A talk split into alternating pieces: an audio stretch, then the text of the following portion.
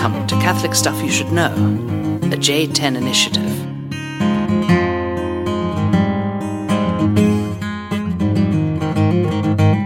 Well, welcome to Catholic Stuff You Should Know. podcast. This is a J10 initiative, and this is Father Mike.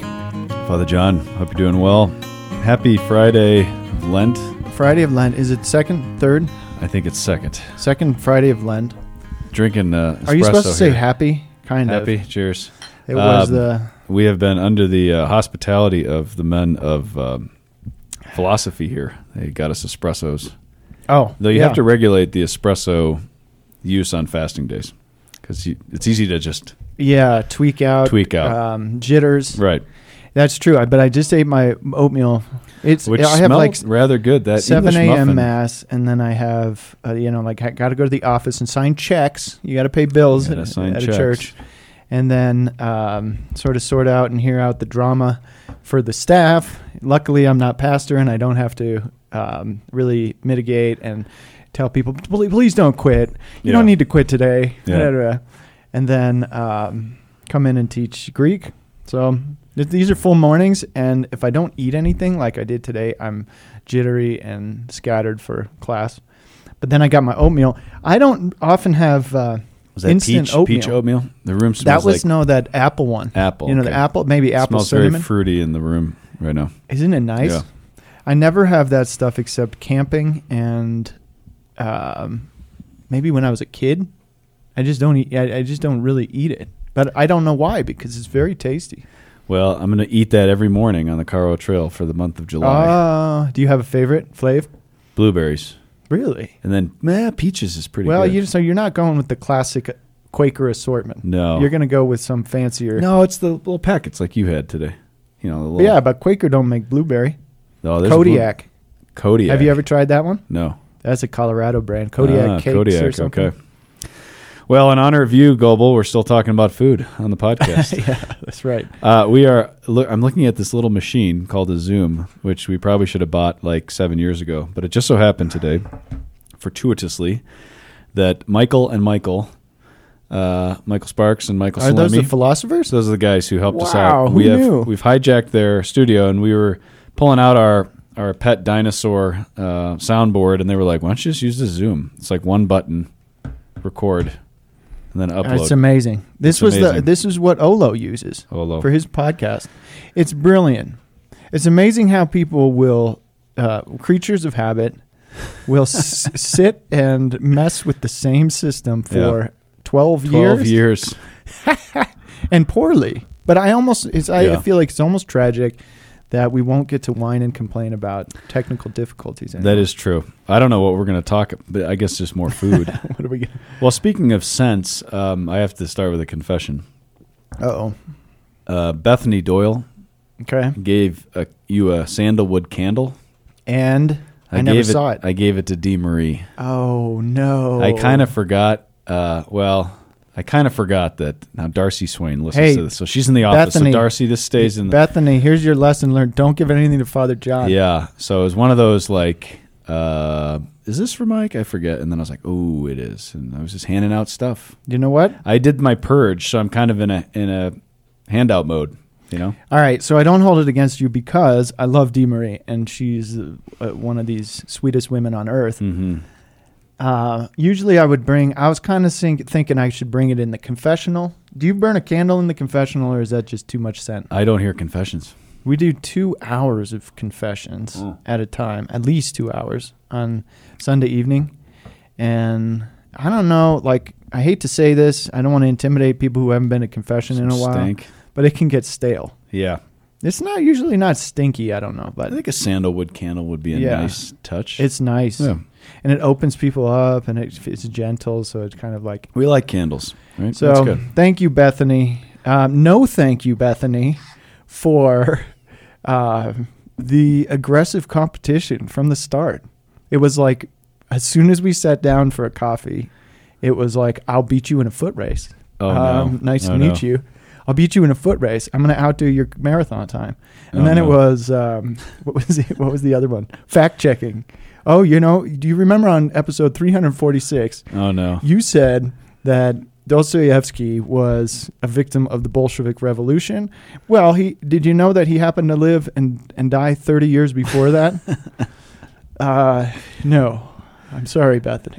Thank you for fact checking or whatever. Yeah. She was cool. Thanks, Bethany, for the visit. I hope you had a great day skiing at Breck. Right. Yeah, it was. Uh, she said it looked like. Um, It snowed hard. What's the name of that pass? Uh, I don't know in what you're Lord of the. Rings. Lord of the Rings. And That's like when I say Arnold Palmer. Arnold I, Palmer. can't, I can't say it. I couldn't say Viet Vietnamese. It, I have a guy from Vietnam, and I kept saying Vietnamese, and he was like, "That's not how you say it. Focus on the N." I was like Vietnamese, Vietnamese. So, yeah. So, anyways, confused. Caradhras. It was. Uh, uh, we're getting great snow in the mountains. Uh, weirded us off a hut trip. Father Mike and I Oh, with. Uh, I think they posted a photo of us. Uh, yeah, it was great. Hey, I need you to resend the link okay. because I just was doing other stuff and I kind of tossed it aside. And now I don't know how to find the photos. Mm. It was I will, uh, amazing that. time. Yeah, we love huts. We love being in the huts. It's been a, a few years since we've been in one together, and uh, but we that's such a great place. Here's another. Let me give you another like uh, honor and shame um, for the guys. First of all, those guys, these seminarians, are amazing, and I really loved getting to see another side of these guys. Yeah, You know, um, you got you know you got uh, Brian, who's this wild adventurer, never knew it. You got David, who's uh, like a guitar pro, knew a virtuoso, and you Mhm. never knew it. Jacob's coming up with film creativity, and Nathan is trailblazing for us, and everybody. Dylan's like a card wizard. Uh, Owen is a chef extraordinaire. Uh, Like everybody had something that surprised me and delighted Yeah. me, and I loved it. Um, and it was so fun and beautiful. I had a great time. Thank you for the invite. Thank you for like making a spot for me. I don't know if you had to like kick somebody out I did not have to. or like them. bury them in the snow. it was just it's fun to be together um, as companions. We love sharing mission together, and we really do share this uh, um, this seminary work together. And uh, so it was great to be there. Let me uh, see if I can pull up uh, a little video here. We can hear the audio. I don't know if this is going to work or not, but uh, Father Mike, you know, Better not be singing. I would. I Uh, will not let you play that. I would. You, you would think that I knew. I would know what to expect with this guy, but he's truly unpredictable. So this is a video. really? This is the audio that I took of it. Let's see if we can hear it. Light's kind of bright. It's uh, 10:08 at night on Thursday, March 10th. And what are you boys doing? Doing some nice skiing, baby. And how cold is it right now? Get that power, 10 below. 10 below. Go get it. yeah. So these two Hanyaks uh, headed out at uh, 10:30 at night, and they were out for an hour and a half. yeah. It was negative 10, um, The clear sky. but you love that night. ski night. through you the love- trees with a headlamp. Now I'm not recommending that to the kids. Yeah, you love that night skiing though, don't you? It is amazing. And I was right on the I was on the fence about getting out in the cold. Oh man, Don't worry. You can go 10 below as long as you bundle up in layers, man. It was great. it was impressive. And we climbed to the top of the mountain and then turned off the lamps and just looked at the stars and then skied down. Oh, man. That was fun. yeah, And the powder was great all week. Uh, week. we're finally getting snow again here in Colorado. We're Oh, oh, it. here's the Yeah. part I was going to hold against them. But there is one thing I hold against you, Ah, seminarians, uh huh. that it turns out that you're all into like heartbreak emo music. Yes. about how some girl dumped you and then is this how you ended up in the seminary? I think this is how you ended up in the All of seminary. them? You all from heartbreak. Those old heartbreak celibate vocations. Yeah, that's right. The emo. It's not emo. It's like indie, Yeah. indie singer songwriter women. Seems to be Oh, this generation. Yeah, that's what they're I don't know if that does it for us. I mean, you were like, no doubt would have been. You're probably vocational you know impetus. What's her name? Gwen Stefani. Yeah. Uh not really. No. I actually came from a punk background Ah, and that found my way into seminary through punk. mm-hmm. Sticking it to the man. I considered Jesus to be the greatest punk. Right. this sort of system of oppression that Jesus uh, fought against, freed Right. us from. Yeah, I still think he's that was the a very, punk. um, yeah. You give a very, very famous homily about ten years ago yeah. in the first On a hut hike? trip. Yeah, You remember what word that was based on? punk. That Parousia? Parousia, which go. followed me ten years later into That's doctoral crazy. work. Into doctoral work. continues. Um, let's see what else. No, what am I into? I don't know about what I'm into. Someone asked me that yesterday, music wise, and it's too eclectic. Um, so I'll listen to hip hop one day and then Carmen opera the next day. Bizet.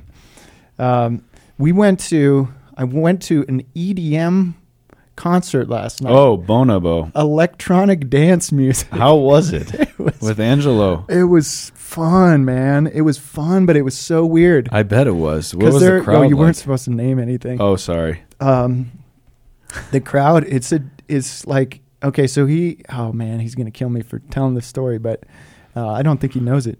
But he he texts us and says, "Hey, anybody want to go to this concert? I love this band, and um, they're playing in Denver. I'm going to come up." Um, and so I told him right away, oh, "I love live music. It looks clear on my calendar. I'm in. Get me a ticket." So then I go looking for this thing, and I find it on YouTube's, and it's a DJ. Yeah. It's a DJ. It's not really even a band. It's Right. kind of a band. Like he brought in some musicians, but it's a DJ. And I'm like, I haven't been to this kind of music since like a show. I'll listen to some of that, but not a whole lot. I haven't been to a show like this since Hannah brought me, and she likes Yeah. that dance music or whatever. So you had two awkward priests uh, go to this electronic dance music concert and there's lights everywhere and there's smoke in the air and there's there's uh, just dancing you know and this guy's bonobo um, i think i can i can recommend it without you know getting us in trouble with families and stuff because it's mostly just beats and sound and everything and uh, he's kind of his niche is like um, almost like tribal sounds Uh huh. didgeridoo stuff and those like bowls in the Caribbean that you play with the you know the uh, percussion. So it, it was it was really fun, but it was a surprise. It was very different. That's pretty this wild. other priest was like was like this is the first con- concert I have been to in my adult life, and I was like, dude, you chose this thing. Yeah. He Musset, way back in the day, our friend Father Peter Musset, he was listening to Bonobo. Yeah. He must be fairly old because he's been, that was like 15 years ago. It was really good. Yeah. Nice. That's a fun. We were so far fun, from the random stage. adventure. You got this whole crowd below that's just like In the- one in the- sort of sea mob Right. of kind of back and forth white, you know, late 20 kids who can't really dance but are, you know, grooving, On enough acid. to vibing. be yeah, able to- there were yeah. probably a lot of drugs, but I promise that we didn't take them. Okay. All right, so That's good Lent. no, I was thinking about this, and it, it was just my birthday a couple days ago, and I thought, wow, God is good. I had been thinking, like, what do you want? What do I want for my 39th year? And I had the thought, I would like to learn to be a friend, to be a better friend, to be whatever. I mean, it, it kind of implies, learn to be a friend kind of implies a sense of weakness or like a self judgment about weakness. Mhm. Um, but then I'm like, well, I've been trying to do this for 38 years. And, well, I'm probably like, I don't know, what, 35 or something. It comes natural to kids. So I don't know, later than that. But um, God just provided. He's like, oh, yeah, you want, you want to learn? Go on a hut trip with people. Oh, you want to learn? Go to a dance party, a giant dance party, and hang out and have fun with people. Yeah. That's the lesson I learned right away. And I'm like, all right, that's what I'm going to do. I have become a boring old man who works too much, and I'm going to start having fun with people. That's awesome. And if I have to get creative about how to do that, if I got to go to weird dance concerts or whatever, here we go. 39. 39. That's a good. But I that's a- think it was grace. I think God Yeah, just set it up, and the then I, and there. then God kind of like opens your eyes to what's going on in the world and in your world, so I could see, oh, that was God. Yeah. There is something about so these we keep talking about these huts. If you're not familiar with this, um, the 10th Mountain Division trained uh, during World War II in a place called Camp Hale, which is near Vail, Colorado, and they built these huts in honor of the um, um, and in honor of the division. Um, they're much more primitive. If you've ever been to like huts in Europe, which are have hut weisters and these things, and these are very simple, but they're also really well done. They're beautiful and uh, you can rent them out. And uh, So that's what we're talking about. But yeah, friendship just seems a lot simpler in the hut. Yep. You kind of chop firewood, um, you cook meals, you play cards, you go ski. Yeah. You say mass, you pray, you read. And a lot of it, I don't want to tell people that you have to do exotic things. A lot of it is just be together. Yeah. That's it. Yeah. And learn pinochle. And learn pinochle or pitch. Yeah. Did you learn pitch? I did not learn pitch. I look forward to. You got to save something. Got to save something. Pinochle's tough though, man. Yeah, it was too complicated. All right, we learned- gotta get oh, to, one last. We got to start talking last about. Father. Do not play Bethany Doyle. I know you. You Doyle rules. You want to challenge Father Mike and everything. Do not. Do you remember that? Him. Does she know that reference? Probably not. Adam Sandler. Look it up. Do not challenge him in hearts because he's unbelievably good. Oh, yeah. I I I've played a lot of cards with you, but Shamelessly aggressive, I would call it. incredible. I have never seen somebody shoot the moon so consecutively on really good card players, like David Hall. yep. I mean, you well, had him you, stupefied. you get the cards though. Oh man, It was fun. You I were- liked that part you until I rocking it. lost miserably at Pinochle against David Hall, that's who true. did the same thing at a different game. He's a bit of a wizard. Slammed us. He won twice with three hands. It's like I don't know. People don't play that stuff, so whatever. Yeah, whatever. If you're not into cards, get into cards. Get into cards. All right, here's the here's the topic stuff. I want to talk about. Uh, you're a dogmatic theologian. Okay. Uh, ecclesiology and eschatology, Bible style. All right. Okay. Do you know about aliens? Do you believe in aliens? Um, I don't. Do you think that there's really UFOs? No. No. Do you think that there is life in the universe, Um, maybe life. uh, but not intelligent life? No. I think I'm with you. Yeah. if there were, do you think? Well, so okay, how do we come up with then like all of these movies and so I just turned 39, born in 83. I got all excited and was telling people that there's two great things from 83. It's it's uh, the new code of canon law and uh, the movie E.T. Extraterrestrial, Was Steven Spielberg. Eighty-three. Okay. Now, turns out extra E.T. was 82. Ah, dang. So they make all these movies and stuff, and um, the aliens are trying to harvest things from our planet oxygen, water, um, just eat people, maybe. Right. And they're just kind of like violent, or they just come to be entertained, like we're a zoo, and they like watching, and um, yeah, the that's kind of like the concepts. And then I had the thought, well, what if they if if there's like a, a more advanced society than us, a more advanced being, uh, intellectually, you would think we tend to think intellectually or te- technologically, Mm-hmm. but wouldn't you just say like the evolution of of human beings could be evolution of the heart or relationship or um, certain virtues? So, what if the aliens were over here trying to like teach us how to reconcile and teach us to be kind to one another and how not to have the wars and how to be because it's possible, right? And I think we're kind of, I'm hoping that we're evolving in that direction.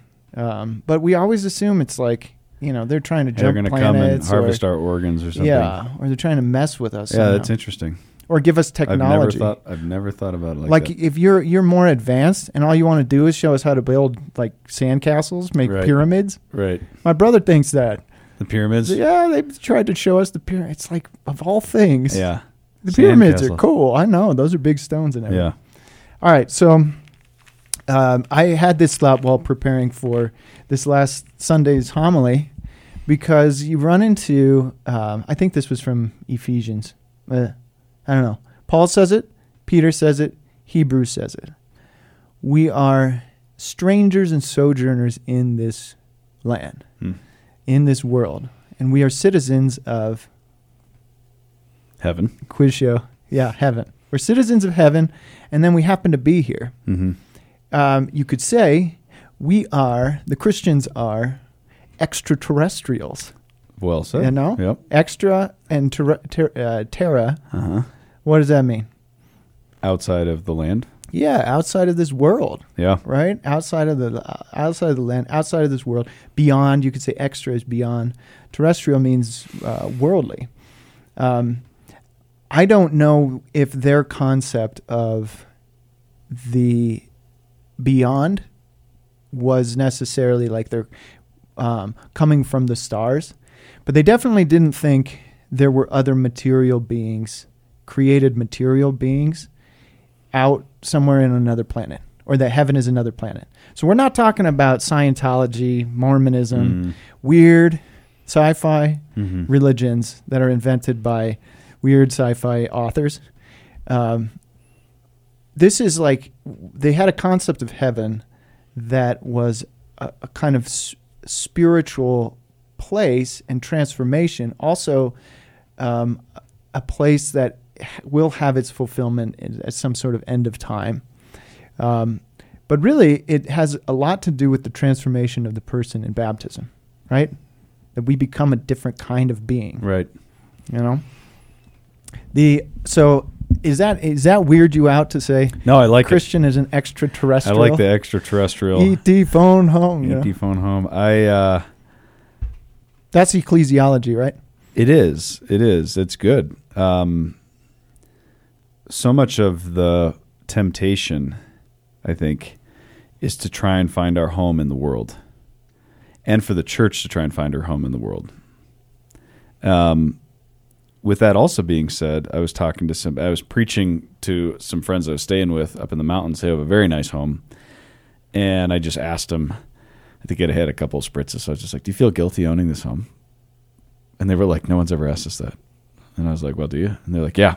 And I was like, well, what does it look like to do own they say that homes? because they're supposed to no, they say it because it's really, really, it's like the nicest house I've ever, yeah I've ever seen.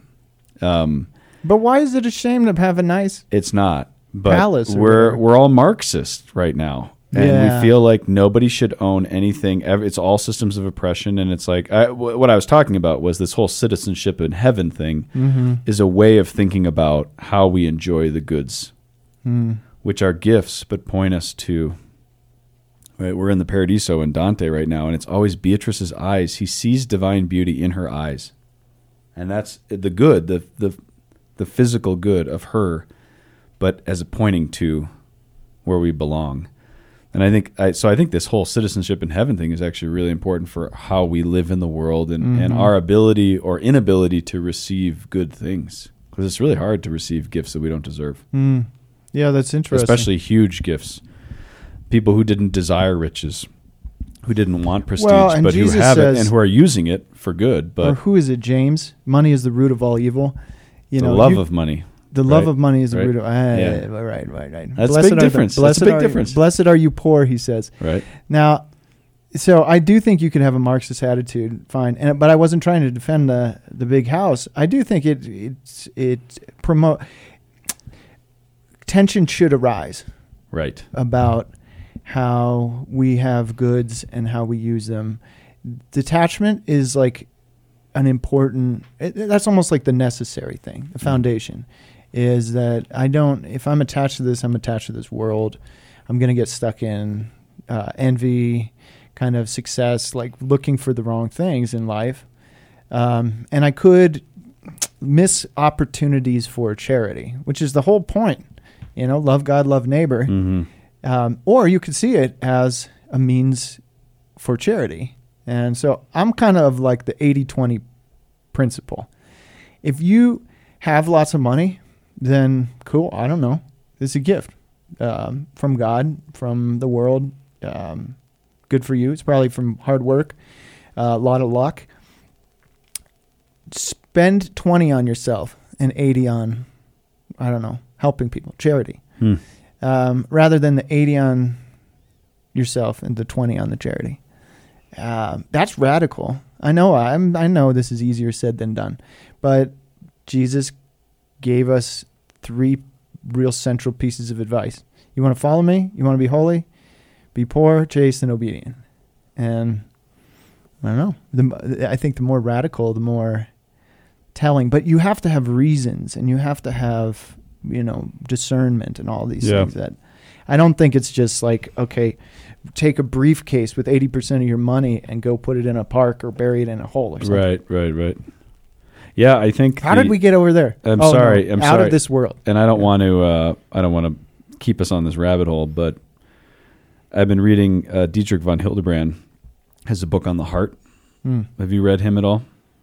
It's been a, it's, it's been a quite good. Um, and uh, he does this thing with a. So Saint Augustine has this distinction between uti and frui. You Mhm. familiar with this? Yeah, use and enjoyment. Right. But I, So- I've it's been a minute. The early Augustine. I've, I've forgotten everything. Maybe this is that's 39. okay. I've forgotten everything. It's okay. They uh, foggy in the late thirties. Um, uti to use, frui to enjoy. The early Augustine says, uh, this is von Hildebrand's read on it. Early Augustine says, you use everything and you enjoy God alone. Mm. And it's a pretty strict delineation. But what von This is Hildebrand his says early is- writing. in his early writing, teaching, yeah. yeah. because I mean Augustine had to radic so radically be pulled out of the world, right? I Mhm. mean, just the he the he was so right, deep yeah. in carnality and these things, and so. But von Hildebrand says, as Augustine matures, he softens and he realizes that you can enjoy the things so long as you're using them to the ultimate enjoyment, which is heaven. Mhm. So you should enjoy a hut trip, but you should use hut, hut, the hut trip as a means to heaven, which is charity yeah. and you shouldn't feel at home in the world in the things that you're enjoying. You can enjoy Beatrice's eyes, her smile, but it should point to the fullness of divine beauty. Mm-hmm. That's an interesting thing. Yeah, I, I, I, the Bonobo concert. the bonobo it was concert, fun. Yeah, dancing, but it's not an end in itself. And if you try and grasp it and just say, "I'm going to enjoy this," I had a I had a spritz uh, at the base of uh, Beaver Creek, and it was just one of these heavenly moments. And I remember thinking, "How do I grasp this?" And God wants to give you But a, you can't. a Yeah. taste of heaven, Right. To look forward to it. Heaven is like you know a thousand times better than Bonobo, but somehow similar of enjoyment, of connection, of And those- all this. And those connections Freedom. speak of heaven, which speak of the homeland, which is why the heart awakens to this. I was telling them about being in, and you can definitely relate to this, being in Siena and being totally alone and isolated in Italian studies and looking for faces that reminded me of home or people. Like you're looking for Yeah, familiarity, you're looking for Yeah, home. Interesting. I would go through landscapes and I'd be like, oh, that reminds me of this Yeah. place um, back home. So we're always looking for that. And if we see the beautiful and the good and the true as these kind of sign points, touchstones back to heaven, Yeah. it orients us Home. out of the world instead of trying to kind of amass and collect everything and live really comfortable, Yeah. fulfilled lives here on earth. Well, and that's the thing. So we're talking about beautiful things and enjoying them. We you can get stuck. You can get stuck in the earthly and just look for comfort. So Mhm. these things are also freeing you to take up your cross and follow Jesus. So he's not saying escape suffering. Right. There's a lot of people there. I was looking and I imagine, oh, this is probably judgy, but I prayed for everybody. There's a lot of people who are just trying to escape suffering. Yeah. Or at the Bonobo concert, just want to dance for a minute. Yeah. You know, stop life and you kind of lose ourselves. Um, but if you could be in that mode all the time and just never, I don't know, never make sacrifices for something good.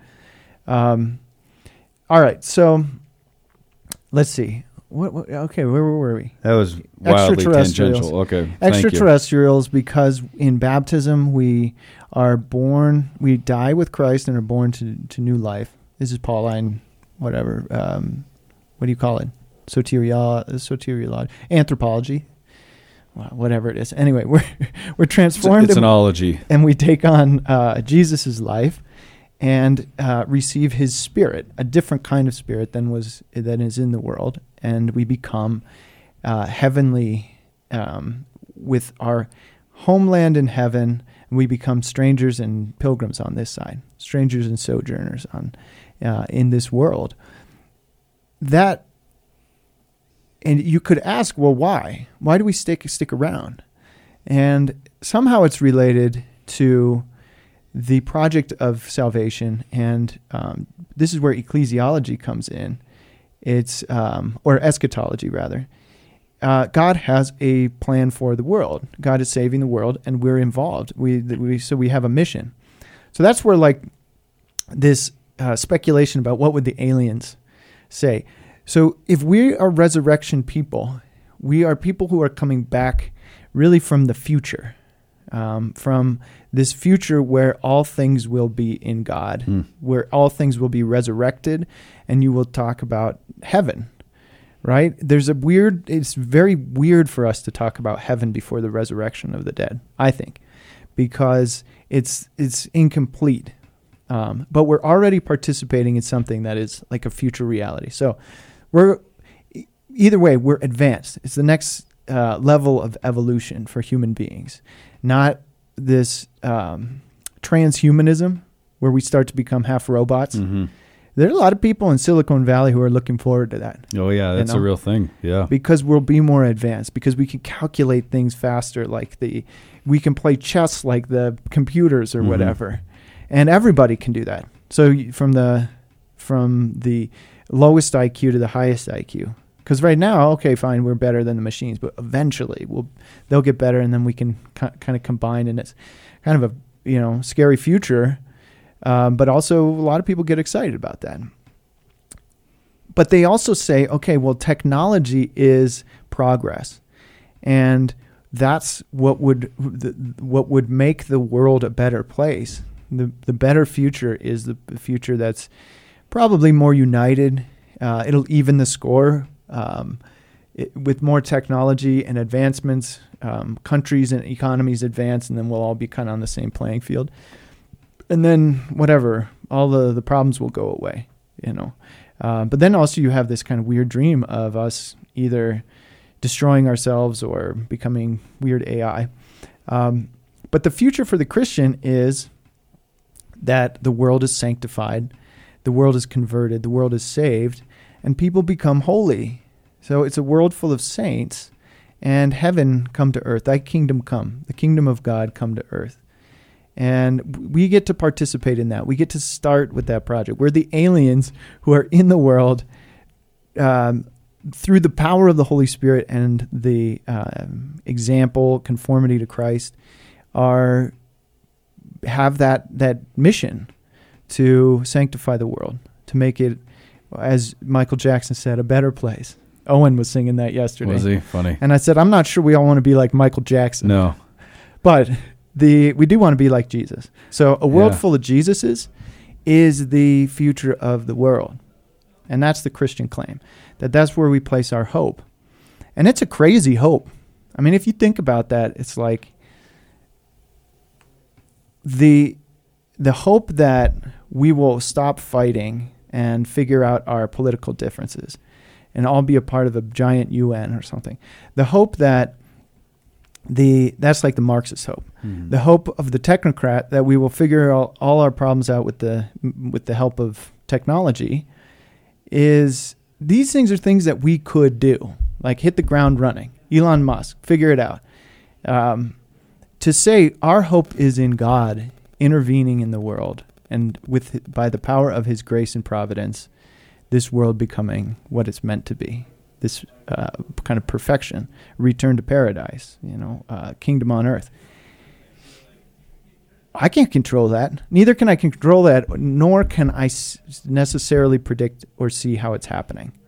So we're the fools, Hmm. um, or people of faith who trust in God, and that's the tradition we come from. I'm teaching Luke Acts right now, and it's all about we had hoped, we had hoped in God that He would do what He promised, which is save the world, and they thought for a minute that they were disappointed about the hope, but Jesus coming to earth, He had to explain. On the road to Emmaus. Yeah. this is the beginning. This is the the big bang for the future, and we get to, you know, ma- remain hopeful in faith, but really have that expectation. That's the eschatology uh, piece, where I'm like, we have a preview of the of the future, and we have a part in moving the world in that direction toward the coming of the kingdom.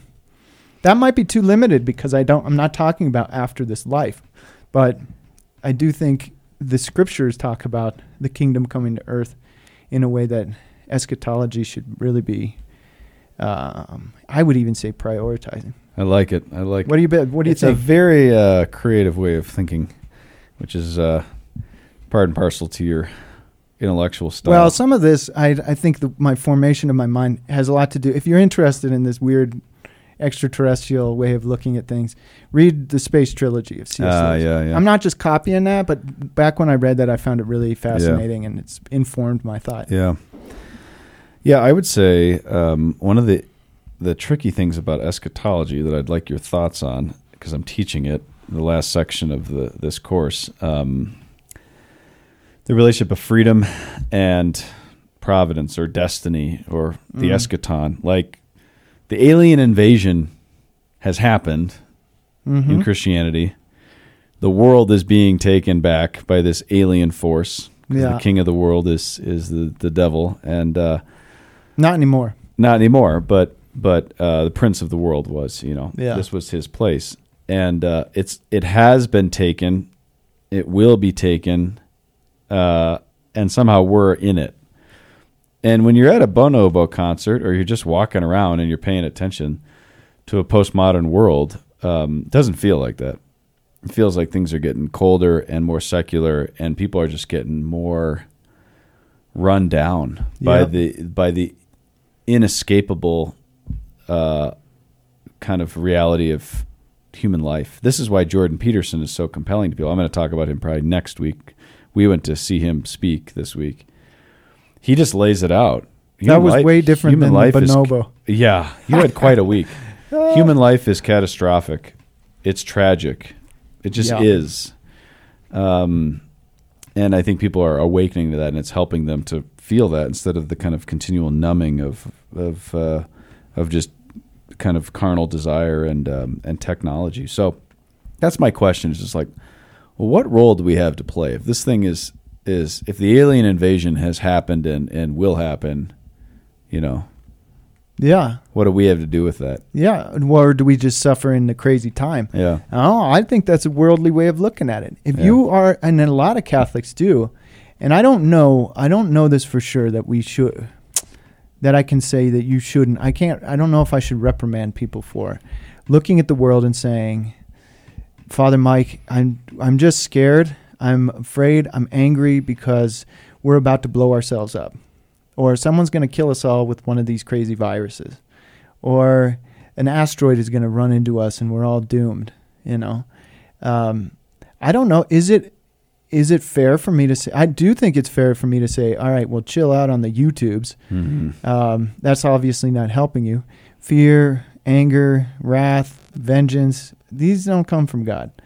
Um, so I don't know that you have to figure that out. But um, is it fair for me to say, you know, the Christian has to live in hope, has to say the world is getting better because Jesus said, I have overcome the world. In the world, there's going to be madness and trouble, um, thlipsis, I think. But uh, take heart, I have overcome the world. Um, is it required of us by Christian hope to say I the world is getting better? And it's it's crazy, but that's how God works. That's our God. Is he's going to co- he's going to overcome the dangers of communism and the you know the the bombs and stuff. That's not to say that terrible things happen, have happened, and will happen. So I don't know about that piece exactly. Yeah. Oh, the other side there is there is a, a you know an eschatological tension here that says things are going to get better, but they're also going to get worse. It's almost like evil's being drawn out. Yeah, Goran- uh, used to teach that with Balthasar. Balthasar, but this is, Is a way of, of looking at Revelation that like things are things are not just going to kind of we're not going to turn a corner and just kind of things will get better and better and better. Yeah, I don't know. things are getting It's worse a, it's a, as it's they a get read. better. It's a read. Um, and the father, fathers, is. the It's an fathers saw that too. It's not let me give you a different. Let me give you an alternative. Certainly not to- your. this is the this is the uh, theodrama, and I'm proposing a um, a different way of reading Revelation. I don't claim to be smarter than Balthasar, um, but I think these points, and really anytime you approach Revelation, it's rather speculative. Um, but if he's saying, okay, in time since Jesus, you're going to see this this sort of two roads that diverge, and is the world is con- simultaneously going to become holy, and the saints are getting holier, as they're getting more persecuted, maybe because the world is getting more and more evil and lost and frustrated, and kind of the entropy is leading the the the, mo- the moral world back into um, absolute kind of chaos, pre-creation chaos or whatever.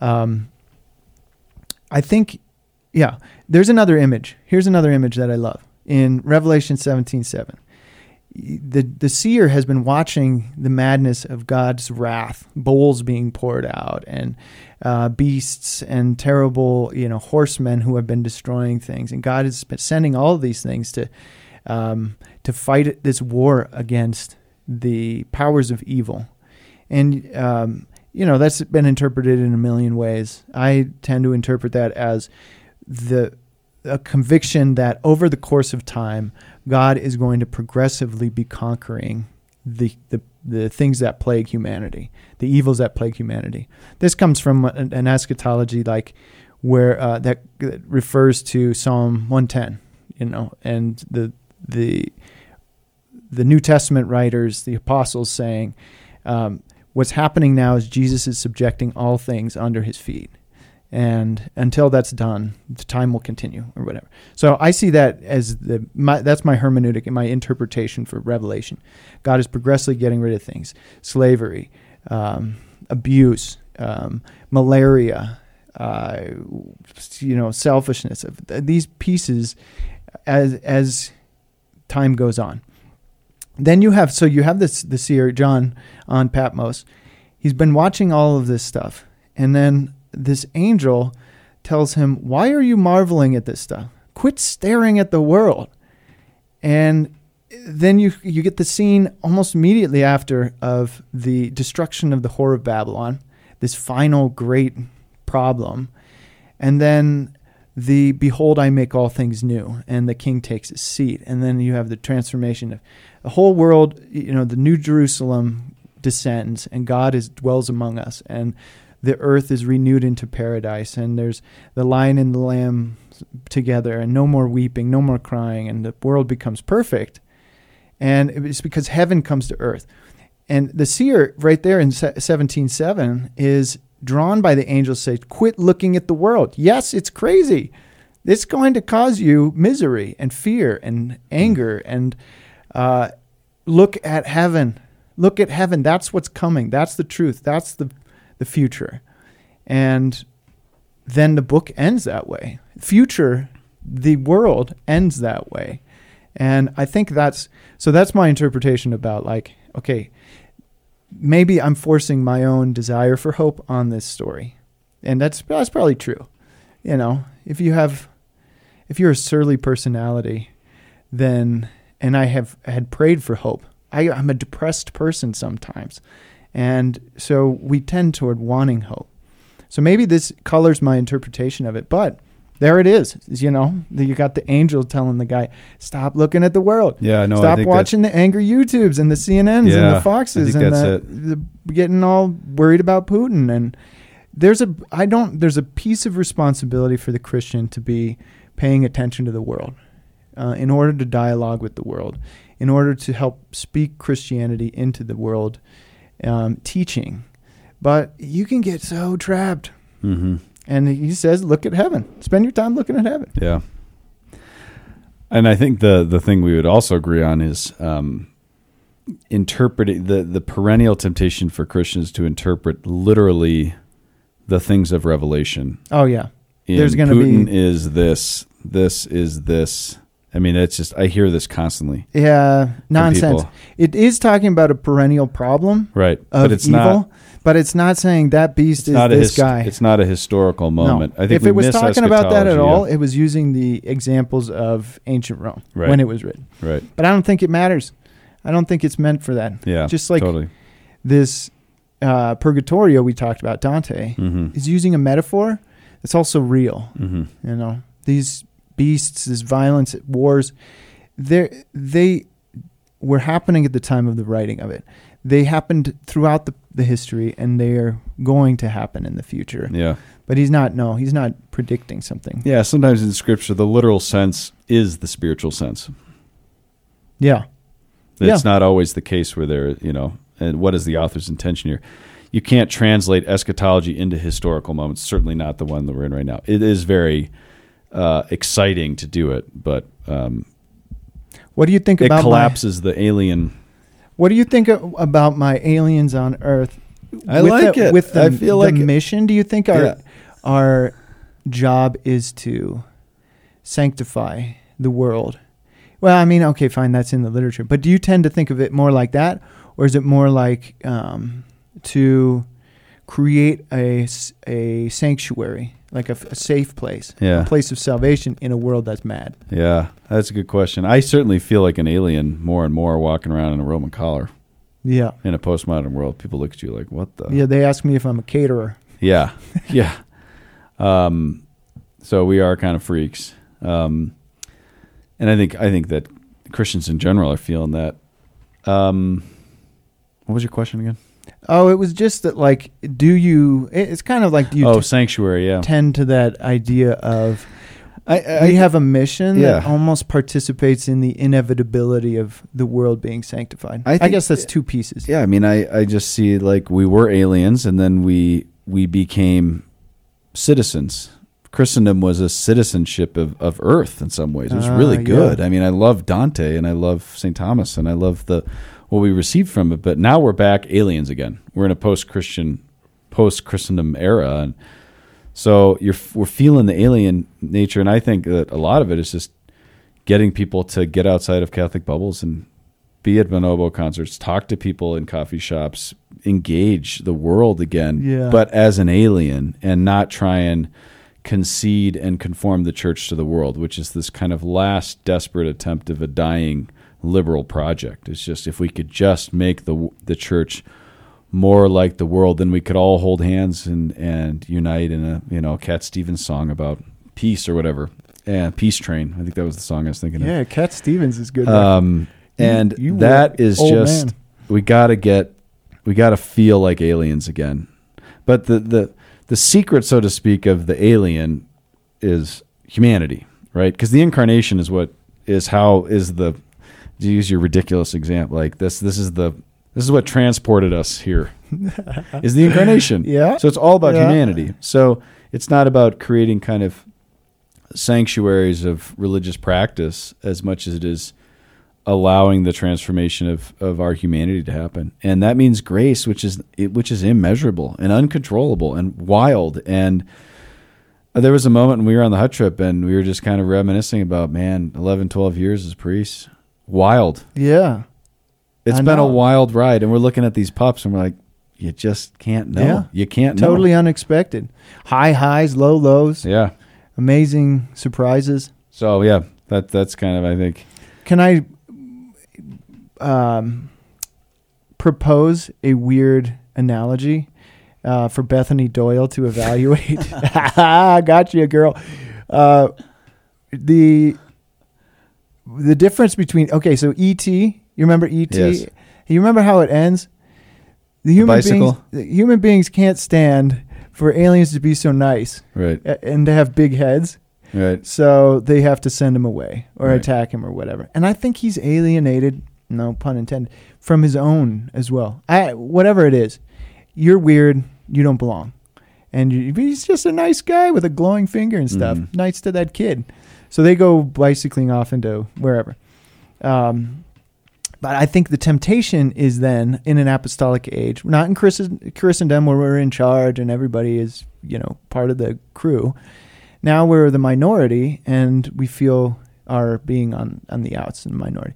You could go one of either way. You could go and share your mission with the world because you've been en- ennobled and filled with the Holy Spirit and you have you have something to give, or you can cower in fear and run Mhm. away Mhm.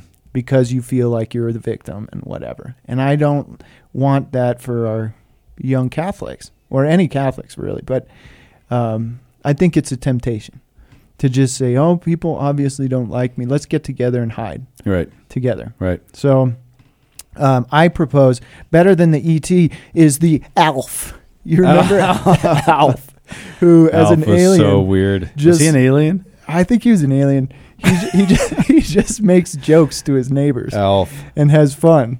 and I don't think he was ever victimized or, or persecuted. I think Goebel would probably get this analogy better than you do. I think you probably would. I'm sorry. I never Bethany actually. Doyle, I you- tried to avoid Alf at all costs. I don't even know. I don't know Alf that well, but I just No, that's a huge temptation. picture. Run back to the bastions. Create a bastion so that we don't, or just conform. You know. Yeah, Uh, no, right. I was thinking of the Coneheads the whole time. The? Coneheads. Yeah. You know, it's Third Rock like from the Sun. we're trying to make ourselves just fit in, but we just we just don't. We don't fit in. But if you're a layperson, you look like there was this alien show that Book was into, maybe like ten years V. ago. V. Oh yeah, They look the same. but they're lizards. They're lizards, but they look the same. Uh, the the layperson, it's it's much more of a temptation to just kind of water water things down because you're in the world and you look the same. We walk around in clerics and this you, you talk to us for more than two minutes and you're it. like you're a weirdo, and we're like yeah.